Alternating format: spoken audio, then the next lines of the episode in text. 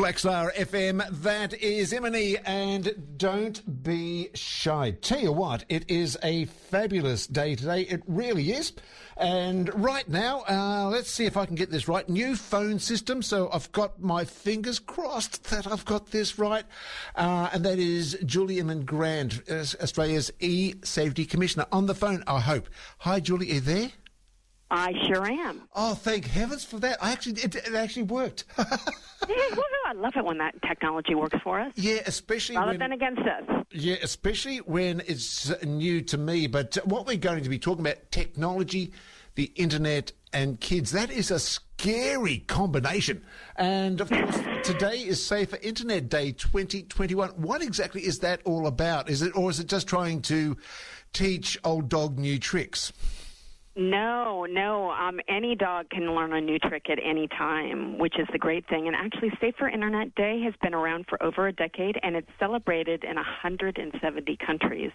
Um, the E-Safety Commissioner organizes and coordinates all the activity across Australia, and we have our own sub-theme this year, which is Start the Chat. Um, and the whole idea is you know, we can't leave our kids to their own devices on their devices, um, but you know, we actually need online safety guidance from cradle to grave, if you will. So, you know, up to 94% of Australian four-year-olds have access to a digital device. So the chat has to start early and often, all the way up into um, elders um, and seniors online. And seniors are the least represented population online over the age of 65. And um, they need help with basic digital literacy skills as well. But we've often seen it, and this is what scares me as well, is the grooming that is out there uh, for those that prey on young children. When they see something online, they are able to contact them. But it's also scary when I look at it, uh, is how much information is out there regarding an individual, where the school, where they are going to a school, what their ages are, who their friends are. And that is, to me, sending out alarms left, right, and centre. Well, and I think you're right to be alarmed, but not fearful, because these are things um, that we, as parents or other supervisors or elders, um, can help our teenagers with in particular. I mean, we we were just talking about teenagers. I've got one at home, and you know they're at that phase in life when they're trying, they're striving for independence. They don't want their parents meddling in their business, particularly their online business. Yet they are living their lives online a lot more than our generation has been. In fact, you know, they're doing everything online. They're and getting their entertainment online through streaming and through gaming. They're communicating online, and the average teenager now um, uses up to four different social media sites. Not to mention all the DMs and the the uh, group chat that they might be doing. Um, and so they're putting more out there, and that does give predators who have an interest in children the ability to kind of triangulate that information, um, know, you know, build a profile in their minds um, around a child, and then groom them, which can take a, a long period of time. And we see a lot of predators using imposter accounts and the like, but you know, we want our kids to un- be undertaking protective behaviors and not share, share as much just because this also leads a lasting digital footprint for them. So, um, what you might think is funny when you're 13 or 14, when you go out into the real world and may want to be, you know, getting jobs, once it's out there on the internet, it can be out of your control forever if you, if you don't manage that well. Yeah, it certainly can, and it, it is scary. And I, I, do see it, and I'll, I'll use the uh, example of my uh, daughter-in-law putting out photos of uh, my young grandkids, and you know, either sleeping in a, in a group sleep when they've got their friends around, or playing, running through the sprinklers naked or something like that. That sort of, I tear my hair out with that, and that's from the an adult perspective.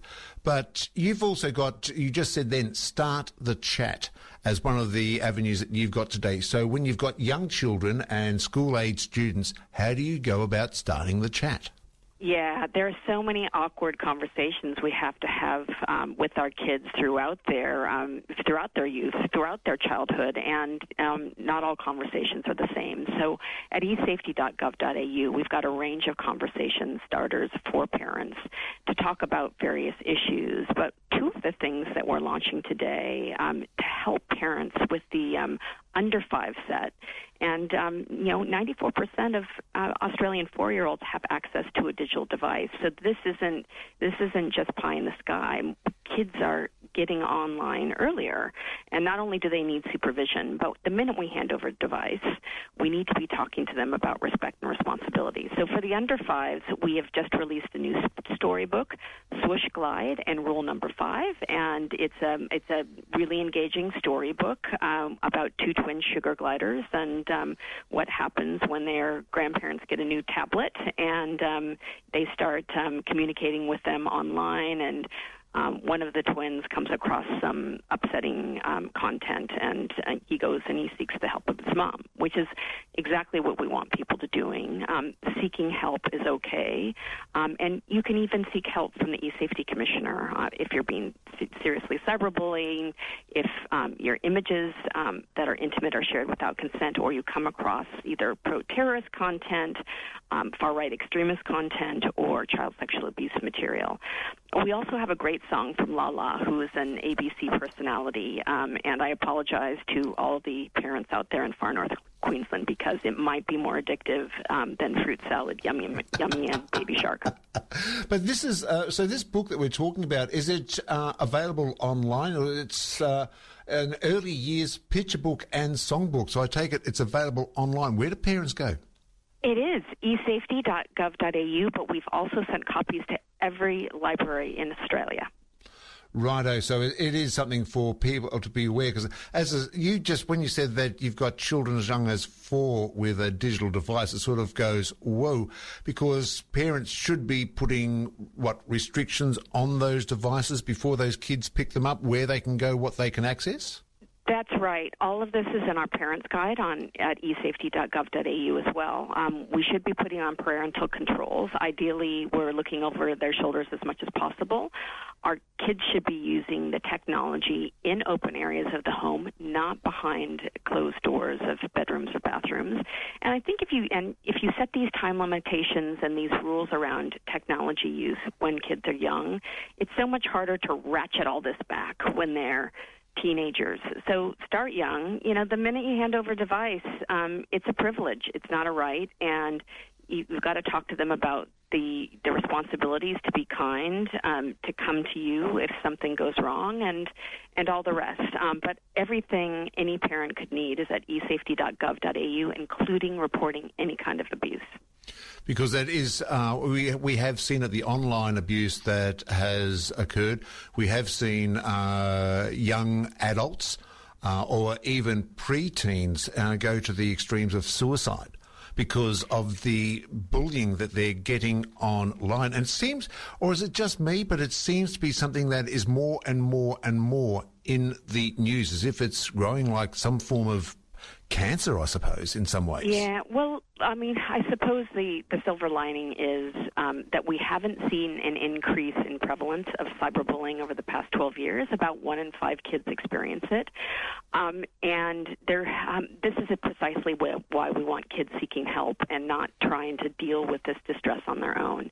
Now, most of the suicides, of course, we see it, it's it's usually there are multiple factors that can trigger. It's a very individualized um, phenomenon, um, but we can also provide mental health support. We work very closely with a Queensland-based organization, Kids Helpline, uh, headspace, um, you know, we do need to look for the sides. We don't want cyberbullying and bullying together to escalate.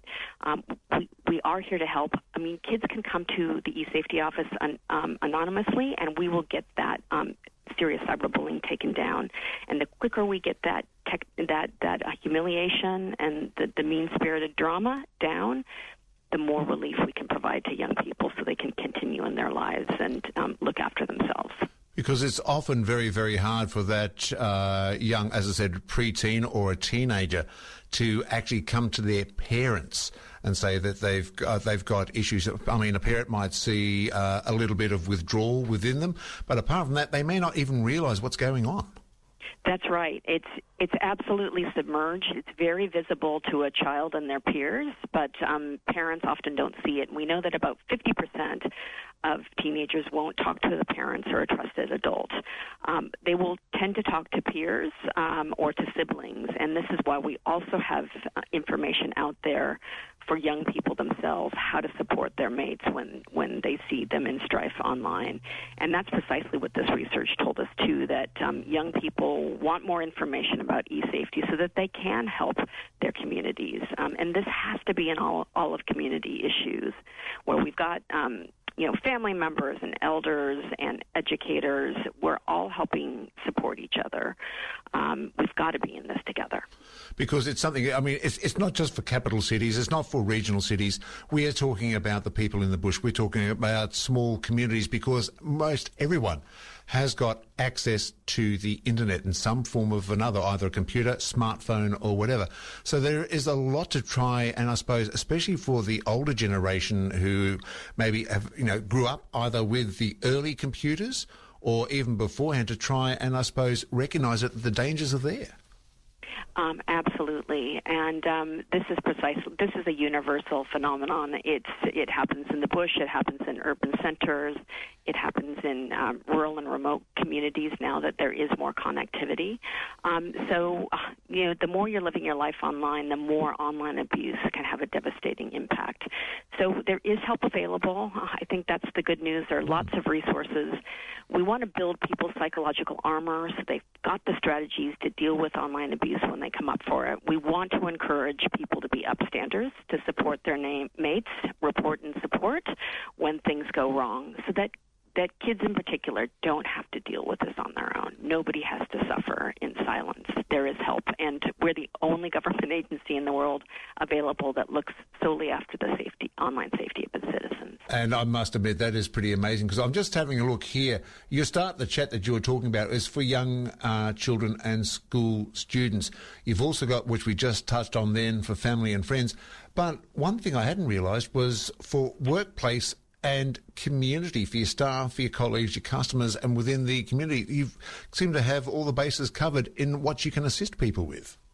Yep, we're doing our best, and hopefully we're, we're expanding as the needs expand. Um, I am getting the hook, I tell you, Mark.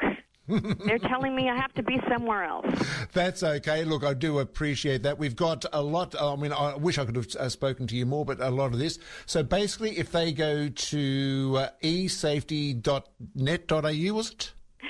esafety.gov.au, and we can have another long chat whenever you want. I really appreciate that. Look, thanks so much for your time. I know you're very, very busy, and your uh, chats are Australia wide, so you take it easy. Thank you very much for your time. Good day, Mark. Bye. See you then. Bye. That is, of course, Julie Inman Grant. Now, she's Australia's e-safety commissioner and talking about digital safety online. It's something I think all parents and all children should be aware of.